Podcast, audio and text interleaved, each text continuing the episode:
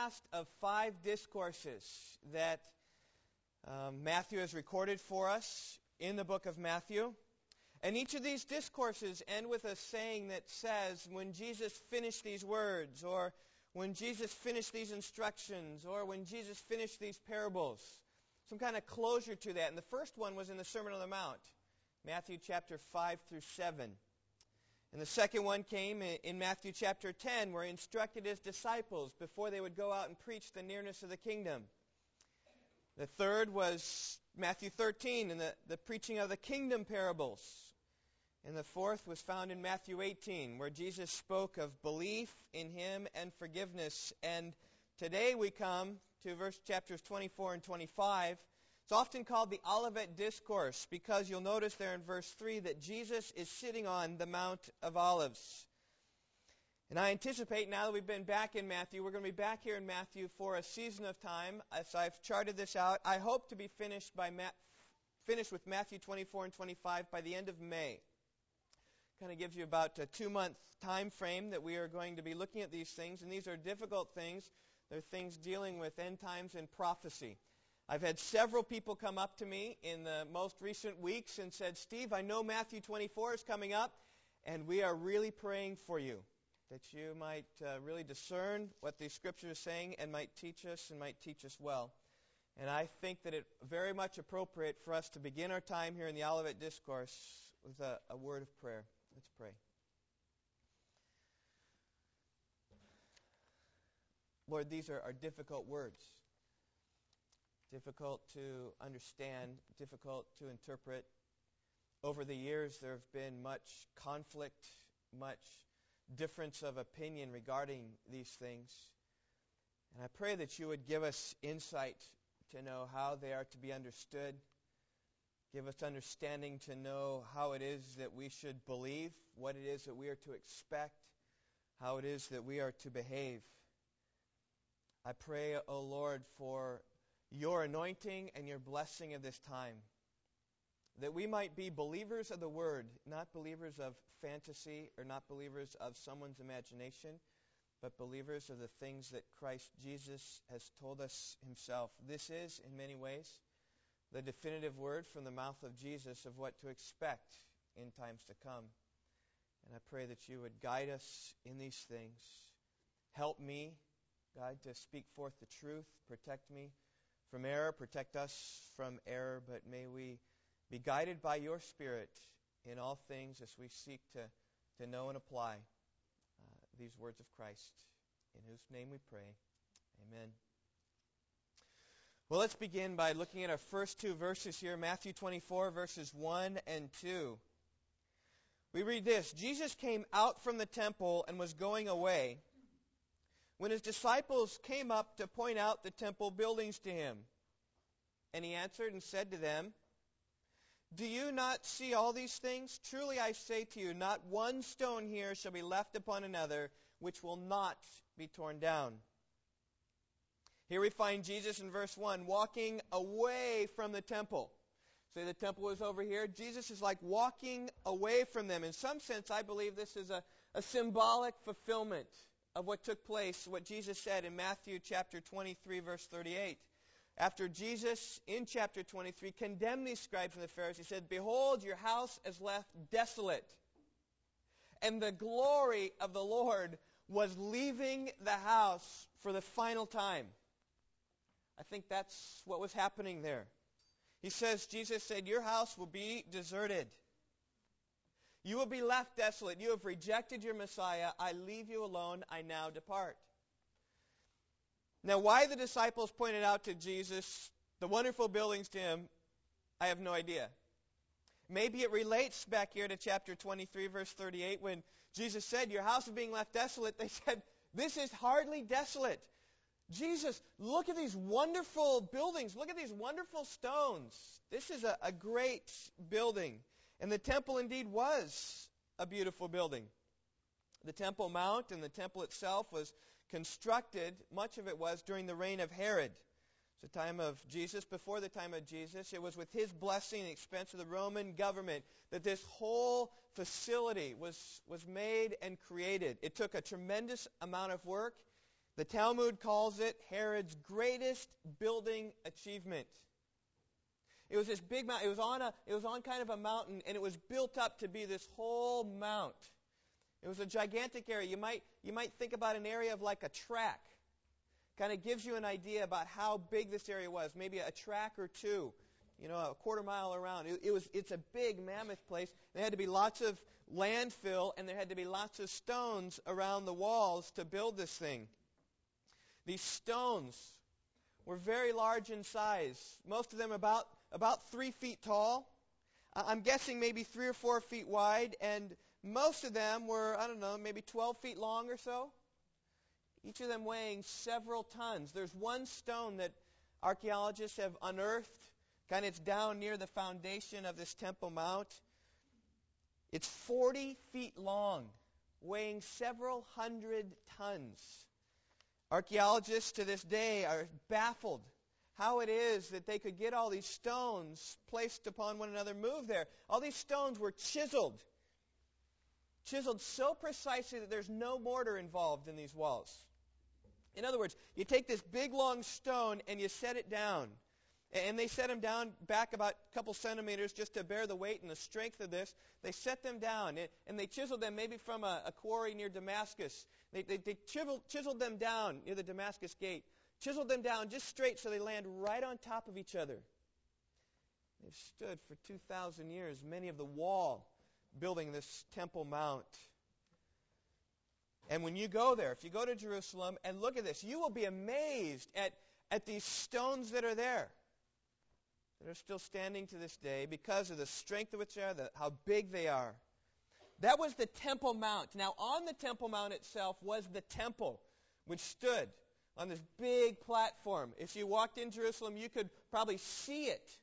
It was, it was, it was up high, raised up enough, and you could see this building. And this was glorious as well. It was beautiful white stone building with massive pillars and massive doors, much of it overlaid with silver and gold. Very ornate and beautiful. If you go to the, te- to the city of Jerusalem today, you can't see the temple. In fact, it was completely destroyed when the Romans entered Jerusalem in AD 70. In academic circles today, there is arguments and debates about where exactly the temple was located on the Temple Mount. I've read some of these arguments, and I, have read there are five, at least five different views of where the temple was on the Temple Mount. Some say it was right there at the Dome of the Rock. That's probably the majority view, is that the temple was right there where the, the Muslims now have built this huge, expensive building called the Dome of the Rock. Some say it's in the Al Aqsa Mosque, right, which is down south a little bit. Some say that it's uh, up north a little bit. Some say even, I read this past week that there was even another platform that they said off down south. But the point is this, is that it's all theory and it's all conjecture and there is not one shred of archaeological evidence at all because all of the stones and all the building that was part of the temple building have been utterly destroyed. That's exactly what Jesus said here in verse 2. Do you not see all these things? Truly I say to you, not one stone here shall be left upon another which shall not be torn down. That's exactly what happened. There is not a single shred of evidence of that temple still around is exactly what Jesus told them would happen. Now, I think when Jesus told his disciples these things in verse 2, I think that several things would have come into their mind. I think first they probably would have had a difficulty believing it. I mean, the temple was a huge building. It was a solid building and seemingly would stand forever. And in fact, the wall surrounding the Temple Mount gives enough evidence of what the magnificence of this structure must have been like. So when Jesus said, yeah, all these stones will be turned down, I think initially I said, he, I, I don't think so. That thing's going to stand forever. Maybe in our mind you might think about, you know, the standing of the Sears Tower. Boy, that thing's going to stand forever, huh? Until the events of 9-11. We see now how the Sears Tower could be utterly destroyed. But if I'd have told you five years ago, the Sears Tower, gone someday, you'd be like, well, I don't think so. That's a pretty firm, solid structure. Maybe we'll take it down. But now we can see that. Now we can understand. I think the, the disciples at first had difficulty in believing it. I think, second, they might have, as they were processing this through in their mind, maybe they thought of some scripture when Jesus said these things. Listen to Micah chapter 3, verse 12. Speaks of the destruction of Jerusalem someday. It says this Therefore, on account of you, Zion will be plowed as a field. Jerusalem will become a heap of ruins, and the mountain of the temple will become as high places of a forest. Maybe they started thinking about the Old Testament prophecy from Micah as Jeremiah quoted as well, there's going to be a day when Jerusalem become a heap of ruins and the, the mountain of the temple becoming a, a forest. So maybe those things started running around their minds. But thirdly, I think, the third thing would have been they've been curious. Like Jesus just made this huge statement, this thing's going to tear down. And they're like, when's that going to happen, Jesus?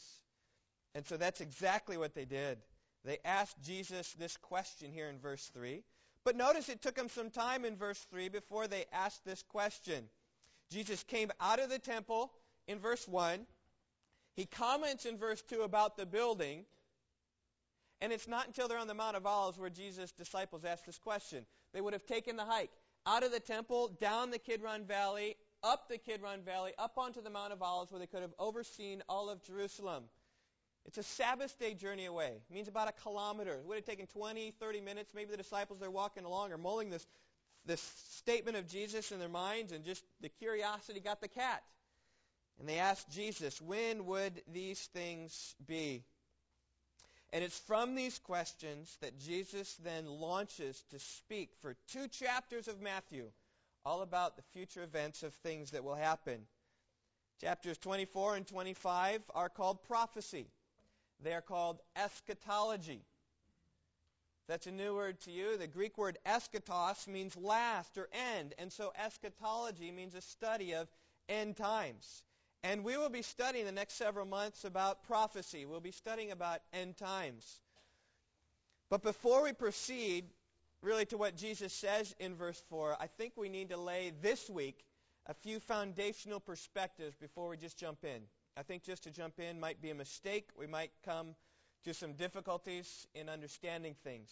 So I think first today is more going to be like a like an overview of prophecy in general. My sermon title this morning is Prophecy is dot dot dot. I'm going to give you three characteristics of prophecy this morning. Next week we'll jump in right with their question and then look at what Jesus says in verses 4 and following. but this week we overview what prophecy is just to set the foundation. First of all, prophecy is difficult.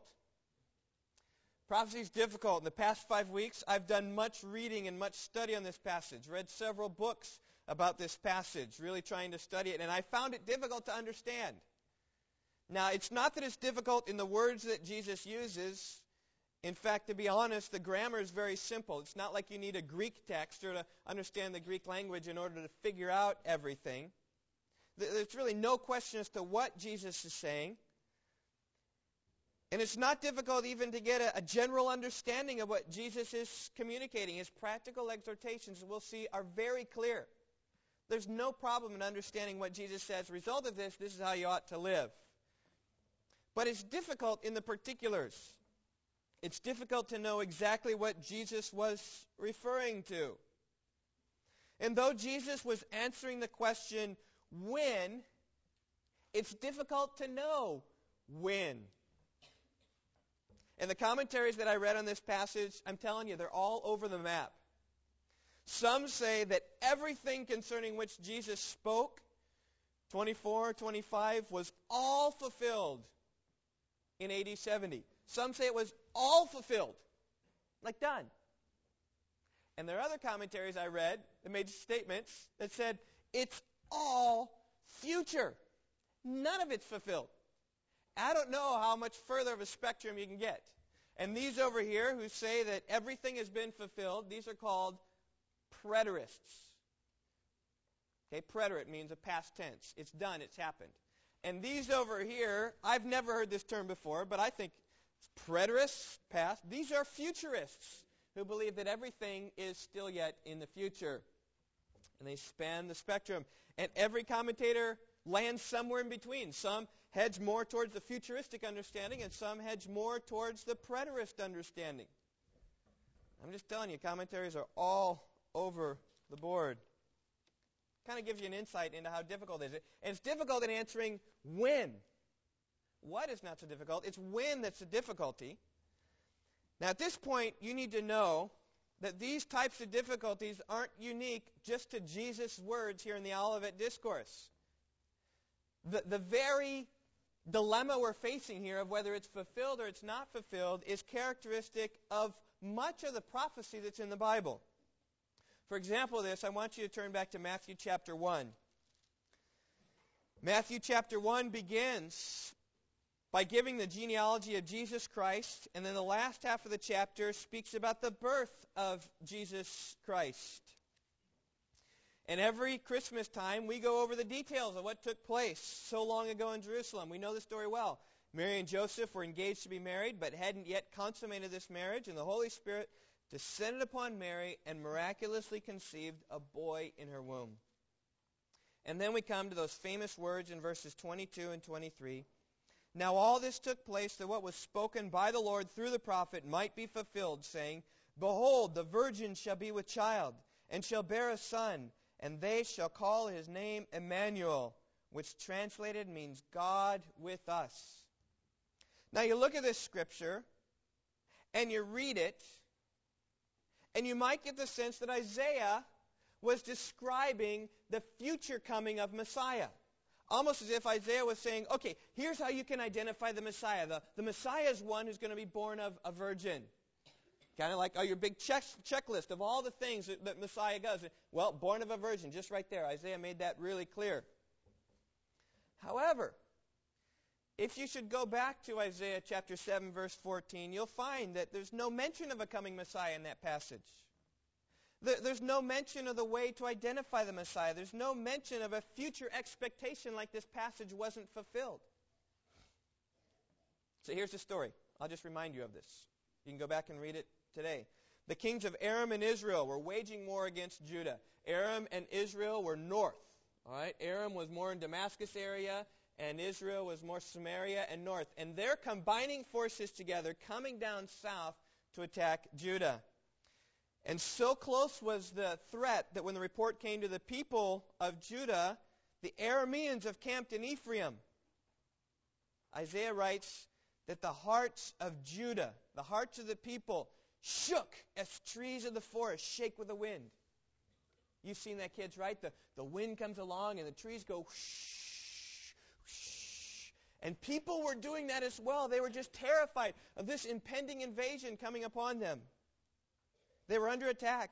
And the word of the Lord came to Isaiah and told him to go to Ahaz, king of Judah, the king of the south. And he told Ahaz, he says, Take care, be calm, have no fear, and don't be faint hearted. Over the impending attack of these nations, don't worry about it, he says. Though they are saying, Let us go up against Judah and terrorize it, and make for ourselves a breach in its walls, and set up the son of Tabeel as king in the midst of it threatening the king, going to overthrow the king, going to set up their choice as king there. The Lord God said, It shall not stand, nor shall it come to pass. Now, that claim was difficult to believe. They were right there. Israel, Aram, powerful nations, on the doorsteps of the territory of Judah, about to attack, fully capable of overthrowing Judah. And yet God says, Be calm, don't worry. They won't succeed. And to prove his claim to be true, the Lord said to Ahaz in Isaiah 7:10, he said, "Ask a sign for yourself from the Lord. Make it as deep as Sheol or as high as heaven." He says, "You ask of a sign, and you make you make it just so miraculous that it would be so incredible. It would be a clear display that the Lord is the one who had done it. I mean, if the Lord can do exactly what you say, as high as heaven or as deep as Sheol, then certainly he can stop these two countries in defeating your army in battle, can't he? You catch what, what's happening here with Ahaz? And Ahaz then piously says in Isaiah 7:12, I will not ask, nor will I test the Lord. I don't know why I said that, but he didn't. And so the Lord said, Okay, you're not going to do it. Let me give you a sign that is just so incredible that you will see that I'm the one who did it. He said, Isaiah 7:14. Now I'm going to read. The Lord himself will give you a sign. Behold, a virgin will be with child and bear a son, and she will call his name Emmanuel. and he will eat curds and honey at the time he knows enough to refuse evil and choose good. The land whose two kings you dread will be forsaken. In other words, it's going to be a virgin, going to be pregnant with a child, going to bear a child. This child's going to grow up eating curds and honey. As soon as this child knows between good and evil, the threat against you gone away. That was God's sign to Ahaz. In chapter 8, we see a birth of a boy. It was said of this boy, Before the boy knows how to cry out, My father, my mother, the wealth of Damascus and the spoil of Samaria be carried away before the king of Assyria. And it's exactly what took place. In 732 BC, Tiglath-Pileser, king of Assyria, destroyed Damascus, which is where Aram was, and destroyed Samaria which, Samaria, which is where Israel was. In a few years, the threat of these two kings against Judah was gone. Indeed, the word of the Lord proved to be true, and several times in chapter 8, Isaiah referred to Emmanuel, how God was with us. Okay, and now here comes the question. With regard to Isaiah 7:14, was Ahaz a preterist or was Ahab a futurist? Right? In, other words, did Ahaz think that this prophecy was fulfilled? Or did Ahaz think, I think this prophecy is not fulfilled. I think it's yet to be fulfilled. What do you think? Was Isaiah 7:14 fulfilled in Ahaz's day? Or was it future yet to come? I say yes. I think it was fulfilled both times.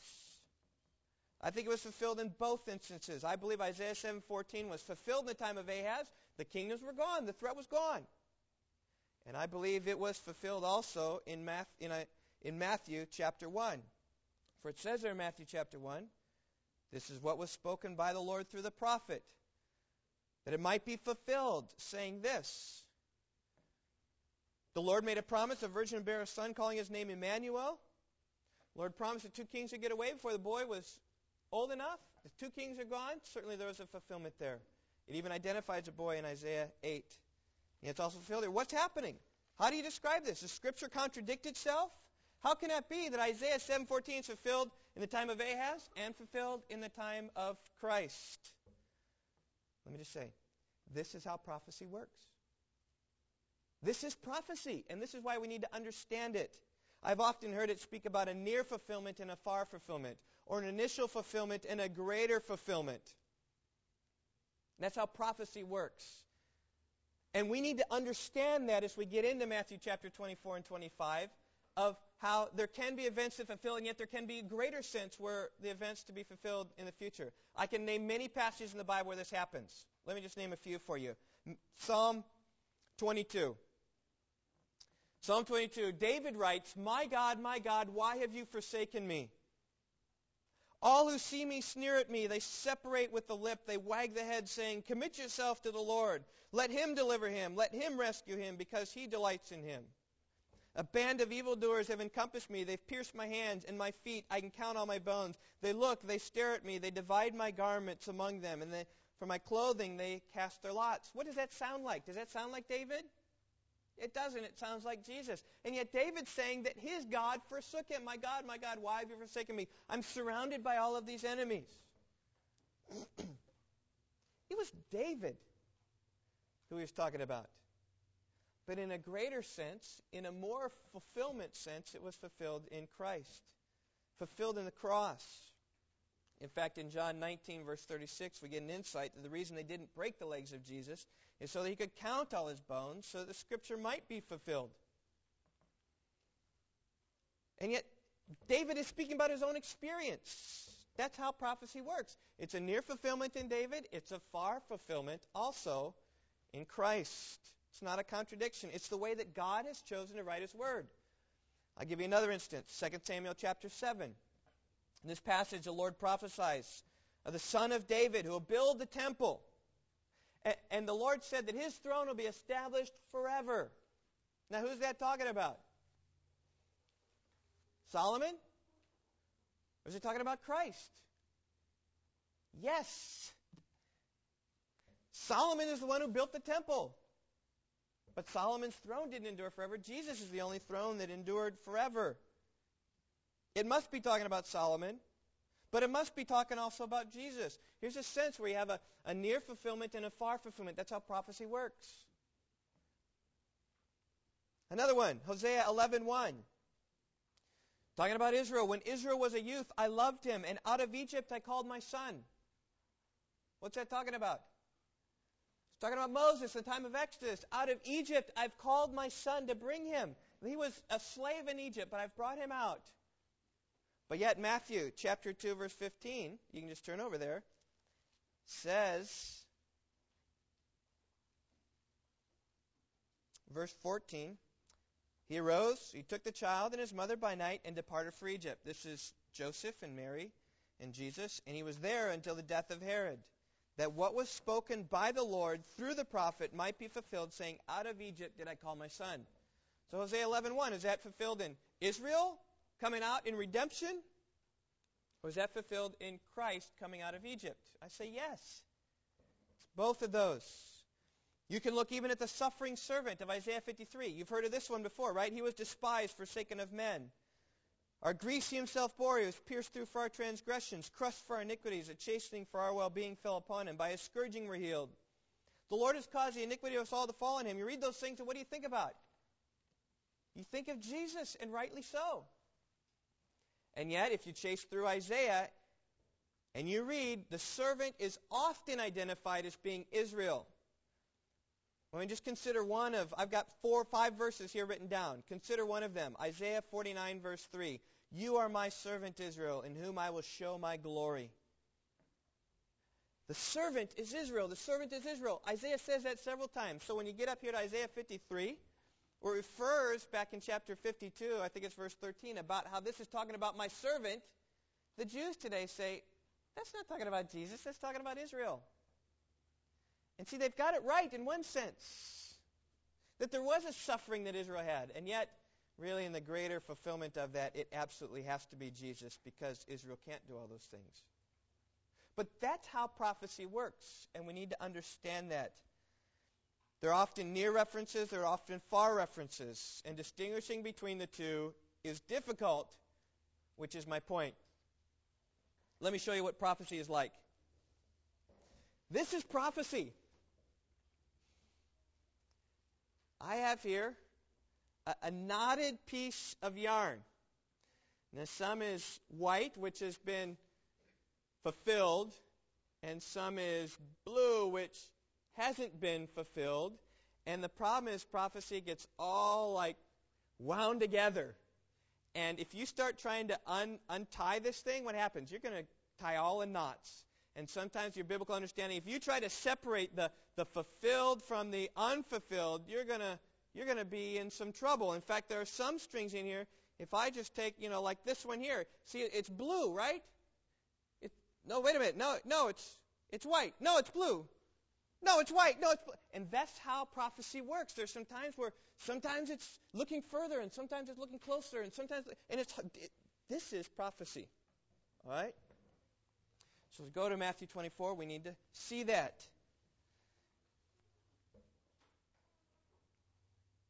In fact, you can turn back to Matthew chapter 24. We see the disciples, even when they're asking this question, they're, they're looking at things with a particular perspective, right? In verse 3, when they said, Tell us, when will these things be? In other words, when is the temple going to be destroyed? And what will be the sign of your coming? Well, Jesus is already there. In what sense are you talking about his coming? I think they're talking about when, when is going to be your full manifestation of your presence? And when is going to be the end of the age? Now, there's debate about that, whether it's the end of the Jewish age, whether it's the end of the world. But in the Jewish, in the minds of the disciples, they're thinking destruction of the temple, Christ coming in all his glory, end of the world. All these things are sort of mixed together, and D.A. Carson said it well. He said the disciples think of Jerusalem's destruction and the eschatological end as a single complex web of events. When the Messiah thought of the coming of, when the disciples thought of the coming of Messiah, they clearly thought that his coming would, re, would result in the redemption of the bondage of Rome and perhaps the culmination of all things. When they saw prophecy, that's what they saw. Maybe you remember when the two disciples were on the road to Emmaus.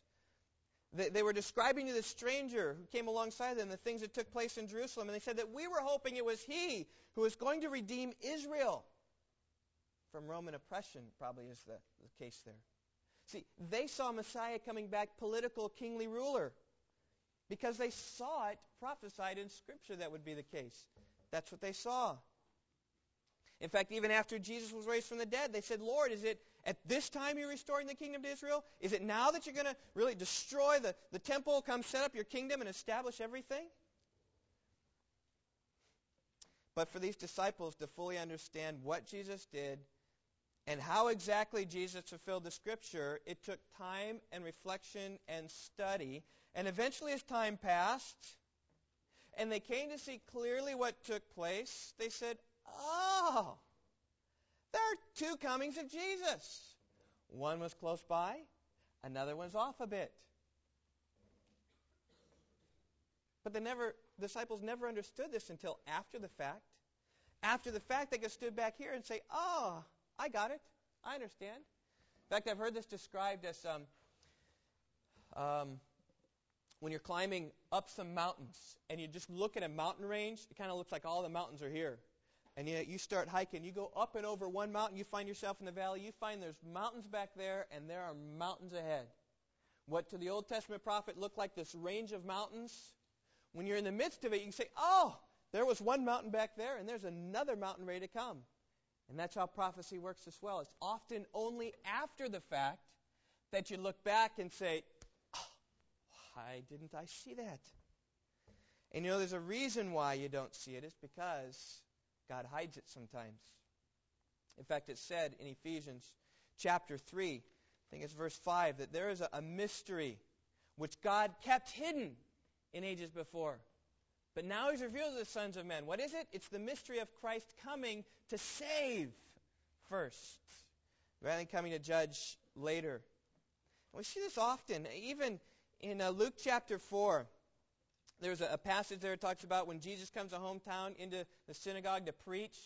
His first sermon came from Isaiah 61. He asked for the scroll from the servant. He opened it up to Isaiah 61 and he begins to read, The Spirit of the Lord is upon me because he anointed me to preach the gospel to the poor. He has sent me to proclaim release to the captives and recovery of sight to the blind, to set free those who are downtrodden, to proclaim the favorable year of the Lord. At that point, he closed the scroll, gave it back to the attendant, and preached from these verses.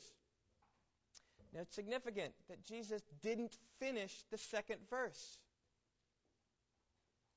The second verse goes on to speak about the judgment, speaks about the day of vengeance.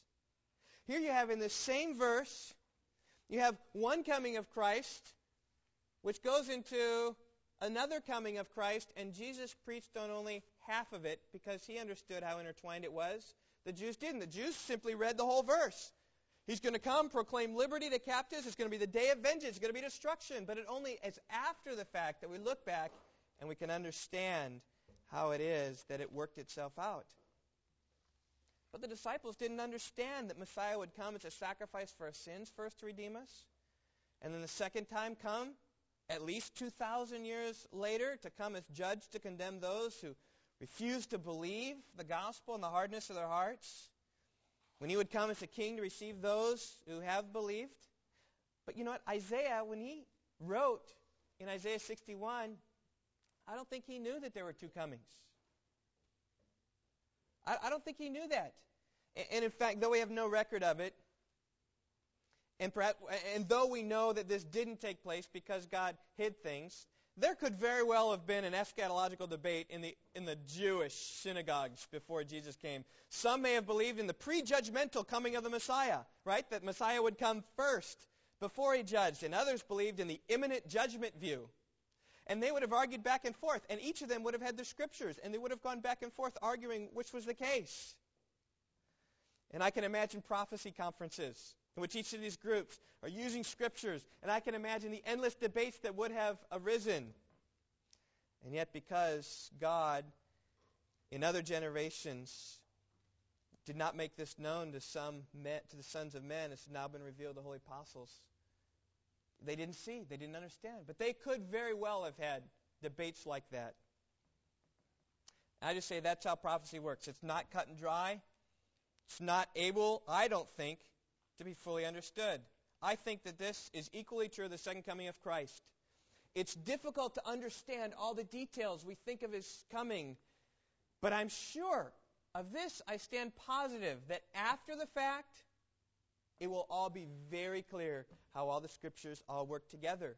We'll understand which verses were fulfilled partially and which ones were still future and which ones were fulfilled completely. And the Lord makes that all known to us. But today, we stand in that difficult age as we try to predict and understand the future. And there's some things we see there, but it's, it's cloudy. It's not quite clear because prophecy is difficult. Second, prophecy is dangerous. Prophecy is dangerous. You know, there's something about knowing what the future holds that captures the attention of us all, whether we're Christians or not Christians. I mean, we who wouldn't want to know the future? I remember as a child being fascinated by fortune cookies, you know, opening those up and in some sense believing the fortunes would come true in my life. I think it's this fascination of trying to know the future that, that keeps horoscopes in business. Because people always want to try to know the future. I remember um, meeting with and talking with a non Christian friend of mine who was very interested in the book of Revelation. Very interested. On several occasions, he told me that he'd done some in depth study of the Bible, and it was all on the book of Revelation. And uh, the only reason why he was studying Revelation is because he thinks that it will help get him an advantage in this life if he's smart enough to figure everything out what's going to take place. Right? It's going to give him an advantage. I shared the gospel this man with this man on several occasions. He rejected it every time. This man's blind to the gospel, but interested in eschatology. I say that's dangerous. I know of many groups that are dedicated to the study of prophecy. Radio ministries studied to prophecy.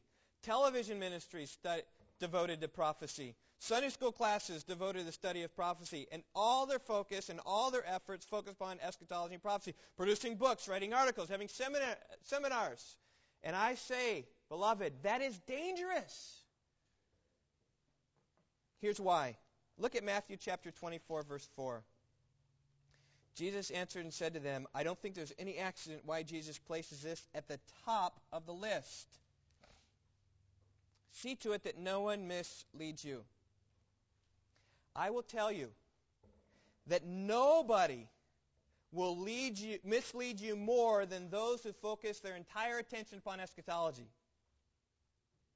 No one will mislead you more than those who are experts in prophecy. These people oftentimes read their Bible in one hand and they read their newspaper in another. And they read their newspaper to try to understand their Bible, and then oftentimes they make predictions. and I just say, you just wait a few years, and they'll probably come wrong. For instance, I listened this week to a tape of a man I respect greatly who was preaching in the 1980s. Okay? Think, think about back to the 1980s, okay, early 1980s. he was talking about eschatology and all this stuff and talked about the king of the north. Now, of course, we know who the king of the north is, right? That was Russia. And then he was talking also about, you know, the king's going to unite with Persia, which is Iran and Afghanistan. And the, the preacher was saying, I don't know how Russia is going to unite with Afghanistan and Iran. Do you remember what happened in 1979? Kids are excusing this because many of you weren't born. 1979, what happened, Steve? Soviet Union invaded Afghanistan. And so this Bible teacher said, we got an idea. Right here. It's 1980. And he said this, I quote, before the Soviet occupation of Afghanistan, it was difficult to see how that country fit into the picture. But now we know Afghanistan is controlled by the Soviet Union. But today, does that sound ridiculous? You would all respect this man. Today, does it sound ridiculous? Yes, it does. Because Russia fell. Russia doesn't control Afghanistan anymore. I don't think he'd say such a thing today because it doesn't mix with things that are there. It used to be the prophecy experts. We're talking about Mikhail Gorbachev. You remember on his forehead what he had? He had that little birthmark, right? And, and they took that and said, that's the sign of the beast. And they talked all about Mikhail Gorbachev. And yet, once communism fell in 1991, not been a lot of talk about Mikhail Gorbachev anymore. And those same people, I'm telling you, those same people talk about Mikhail Gorbachev. In recent days, it's been Saddam Hussein that they've been talking about. I mean, after all, he controlled ancient Babylon. After all, he's talked about rebuilding Babylon. I mean, doesn't Revelation speak about how Babylon's restored to greatness only to fall? And yet, are people talking about Saddam Hussein anymore being the Antichrist? I tell you, they're not. With the American invasion in 2003, the top, talk of Saddam Hussein, Antichrist, fall into a trickle. You can pick up these books that used to sell for like $15. You can pick them up for like 20 cents because they're so outdated and so wrong. And these same people are now talking about North Korea, maybe the Taliban, maybe the terrorists. And I will say, you just wait a few years, North Korea will go away, and these same people will continue to talk about other things. I will say that nobody will lead you more astray than those who have devoted their lives to the study of eschatology. They are still around. More books are written, more books sold, more people deceived, as history demonstrates their predictions to be false. and what disturbs me most is that many, many people continue to follow these prophecy experts. Even after Jesus said, don't be misled. I mean, it's okay to be misled once. It's okay to be misled twice. But to continue to be misled in these things, clearly wrong, I don't understand it. I think it's the dangerous nature of prophecy. And maybe the biggest test case was the Y2K crisis. I think of all these prophecy experts. They have an audience. They have a following. They have an easy stage to propagate their views. And I don't know of a single prophecy expert that didn't predict worldwide catastrophe on January 1st, 2000. I don't know of a single one. And yet, how true is that prediction? we all know little happened on that day. You know, there were some Y2K things that went wrong. They're very minor, quick, quickly fixed. But they're predicting worldwide catastrophe. I got a big file on all their predictions they predicted. They went on record to say that January 1st, 2000, time of global de- disaster, unprecedented. And you know what? They were all wrong. And yet, what's happened today to these people? They're talking about North Korea today. Now, hello, people. People are being deceived by those who are prophecy experts. And I just say that that is the, the danger of prophecy. These people continue along, they got a following, and they're going to have new theories. And they go on as if nothing is wrong. Many books are written about the end of the world, the coming of Christ, but when the predictions fail, the authors wiggle their way out of it and continue on with their ministries as if nothing ever happened. It is dangerous. Let me just also say something here about fictional books on eschatology. They're very fascinating reading. They're very captivating. In fact, I know even of non-Christians. I was out in uh, California, and my, my in-laws had some of these fictional eschatology books. And there was a guy who came over, and um, he was kind of a, a rough guy, you know, uh, wasn't a Christian at all, but was captivated by these books. And he loved reading these books. And he read all of them. Whatever, all 14 of them. And he just loved them, non Christian, because they're so captivating, and they're captivating to the Christian community as well. But I say they can be very misleading.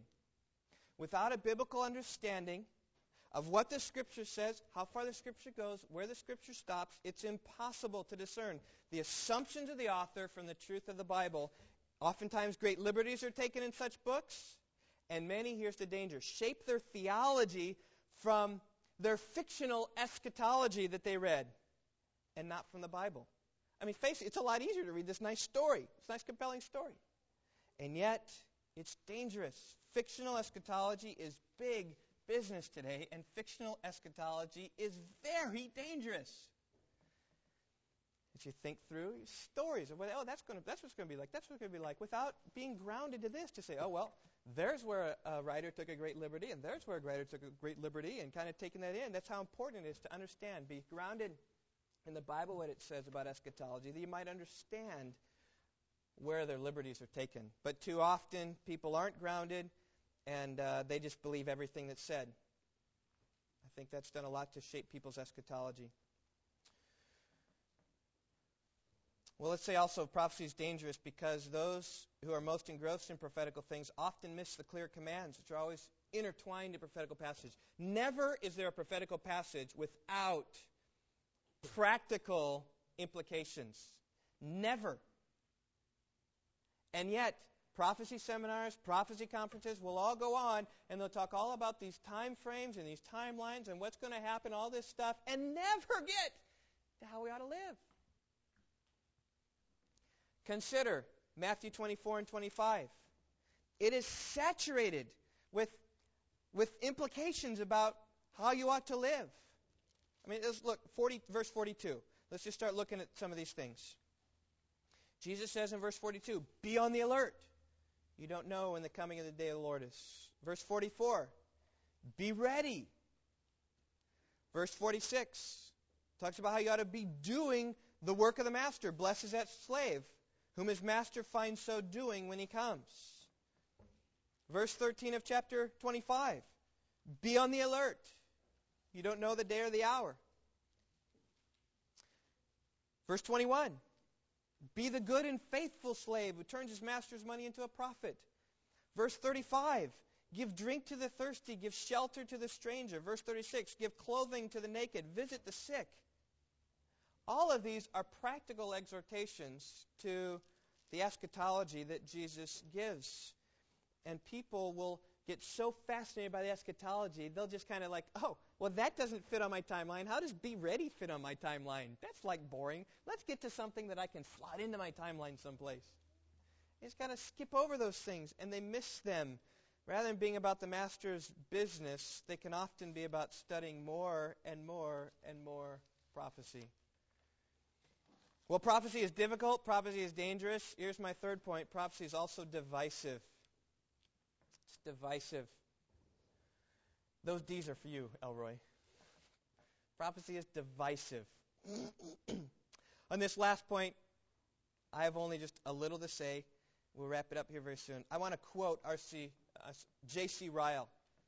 He puts it in a great perspective. Listen to what he says. J.C. Ryle says, All portions of Scripture and he's referring particularly to these portions of Scripture, prophecy. All portions of Scripture like this ought to be approached with deep humility and earnest prayer for the teaching of the Spirit. That's how we always ought to come to the Bible, right? To this one I will look to him who is humble and contrite of spirit. We ought to study the Bible on our knees. We ought to come humbly, seeking for it to teach us, not for us to get something out of this. Then he says this On no point have good people so entirely disagreed as on the interpretation of prophecy. entirely disagreed. I, th- I think that's pretty true. And on no point have the prejudices of one group, the, tog- the dogmatism of a second, and the extravagance of a third do- done so much to rob the church of truths which God intended to be a blessing. Prejudices, dogmatism, extravagance just fight against one another based upon their eschatological systems.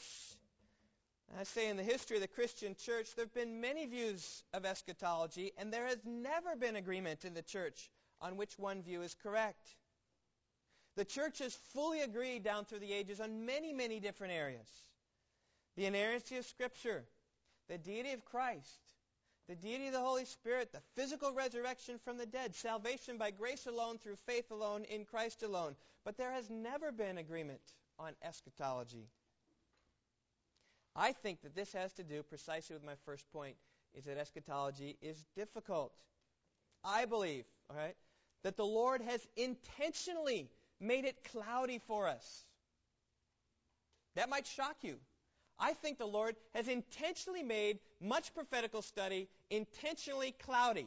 We can see something there, but we can't quite see it all. And I say that based on the fact that that's what the Lord did before the coming of Christ. Oh, yeah, they knew a Messiah was coming. And oh, yeah, they had this expectation. But what exactly it was going to be like, they didn't know. And then it came, and like, oh, now I know. In fact, God told us everything. And I think also with the coming of Christ, we see that Christ is coming. We know that he's coming, but how exactly and when exactly it's going to fit, I think God has made it cloudy for us. In fact, that's what Peter said in terms of the coming of Messiah. He said that the prophets themselves have prophesied, like Isaiah prophesied. And Isaiah himself made careful search and inquiry, seeking to know what person or time the Spirit of Christ within them was indicating as he predicted the sufferings of Christ, the glories to follow. Really trying to study. Isaiah didn't even know and understand. And I think that we as well stand in the same situation regarding the return of Christ. That Jesus is returning to gather his elect and to judge his enemies is a non negotiable. And the entire Christian church throughout all history has believed that. He's returning to gather his elect, he's returning to judge. But when that takes place, the exact sequence of events has never found full agreement in the church of Christ. And yet, sadly, there are many who take their views on eschatology and press it as a standard of orthodoxy. Huh. You mean you don't believe in the pre tribulational, premillennial return of Christ? Your theology is like way gone. You're a heretic if you don't believe that. I'm telling you, churches set that up as a view of orthodoxy. I don't think that's right. Because to do that would exclude many of the church fathers, church founders. I mean, you just name them. Jonathan Edwards, can't include him. George Whitefield, can't include him. You just go down. John Owen, can't include him. John Calvin, can't include him. They all didn't believe those things. I'm thinking right now of two men who have exhibited a great ability to disagree on eschatology and yet be engaged together right with one another in ministry. I'm thinking about John MacArthur and R.C. Sproul. I think we ought to think of those two men. If ever they would come to Rock Valley Bible Church, I'm telling you, I'm in the pew and they're up here in a heartbeat. Absolutely. I respect both of these men greatly. And yet, their views on these things are on the divergent views of the spectrum. R.C. Sproul is a preterist. He believes that everything of Matthew chapter 24 has been fulfilled, except maybe verses 29 to 31. I couldn't quite tell. And John MacArthur is a futurist. He believes that nothing in Matthew chapter 24 from verse 4 following has been yet fulfilled. I mean, they're on opposite ends, and yet they've willingly chosen not to make eschatological views a point of division. R.C. Sproul has been a frequent speaker at the annual Shepherds Conference. Takes place at Grace Community Church, where John MacArthur's pastor. He's welcome there. John MacArthur likewise has been a frequent speaker at the annual Ligonier Conference that R.C. Sproul hosts in Orlando, Florida. And you know what? They willingly unite because their views of the gospel are the same. They're committed to the absolute, utter sovereignty of God in the saving of a soul. They know that it's only the grace of Christ that saves. They know that it's only because He chose us that we are ever in Him. And they unite on those things. Their eschatology forms no ground for them to divide. And I think that example ought to be held forefront in our minds. Because the view of eschatology, certainly if you don't believe Jesus coming back, that's wrong. But if you have a view that Jesus is coming back, he's coming to judge, coming to save, that is orthodox. How exactly that takes place, there's many, many different views. And may we as a church not make one's views on eschatology a reason to be divisive. Augustine said it well. He said, in essentials, unity, in non essentials, harmony, in all things, charity. You can say it another way. On the majors, agreement. On the minors, tolerance. On all things, love. Prophecy is difficult, dangerous, and decisive. And I would like us to pray for the Lord's guidance in these matters. That we would understand the difficult things to the extent that we can. That we would be protected from the danger of eschatology. And that we would not make this study a divisive thing in our church. Let's pray to him. Let's pray.